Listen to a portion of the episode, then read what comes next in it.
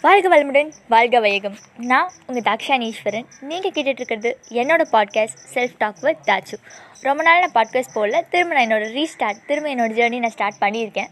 இன்றைக்கி நான் எதை பற்றி பேச போகிறேன் அப்படின்னா பிளானிங் எதை பண்ணாலும் பிளான் பண்ணி தான் பண்ணணுன்னு நம்ம வடிவேல் சொன்ன காமெடி மாதிரி எல்லாருமே ஒவ்வொரு விஷயத்துலையுமே பிளான் பண்ணி தான் நம்மளோட ஒவ்வொரு காரியத்தையுமே நம்ம எக்ஸிக்யூட் பண்ணிகிட்ருக்கோம் ஆனாலும் எல்லாத்தோட பிளானுமே சக்ஸஸ் ஆகுதா அப்படின்னா இல்லை.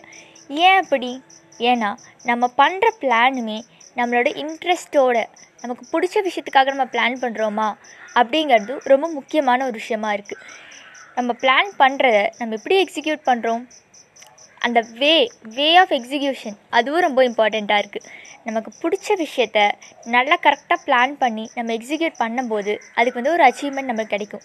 இதே நமக்கு பிடிக்கல வேண்டா வெறுப்பாக நம்ம ஒரு விஷயத்த பிளான் பண்ணி அதை வந்து எக்ஸிக்யூட் பண்ணுறதுக்கான எல்லா முயற்சியிலும் நம்ம இறங்குறோம் அப்படின்னா அதை நம்ம பண்ணி முடிச்சிருவோம்.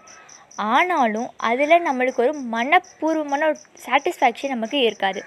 அதனால தான் நம்ம ஒரு விஷயத்தை பிளான் பண்ண ஆரம்பிக்கும் போதே அதை எல்லோ இன்ட்ரெஸ்டிங்காக நம்ம கொண்டு வர முடியும். பிடிக்காத வேலைனாலும் எல்லோ இன்ட்ரெஸ்டிங்காக அதை நம்ம கொண்டு வர முடியும் அப்படிங்கிறத நம்ம மனசுக்குள்ளே இருக்கிற நம்ம சிஎம் கிட்ட கேட்டு நம்ம முடிவெடுத்து பிளான் பண்ணி அதை நம்ம செய்யும்போது கண்டிப்பாக நமக்கு சக்ஸஸ் தான் கிடைக்கும்.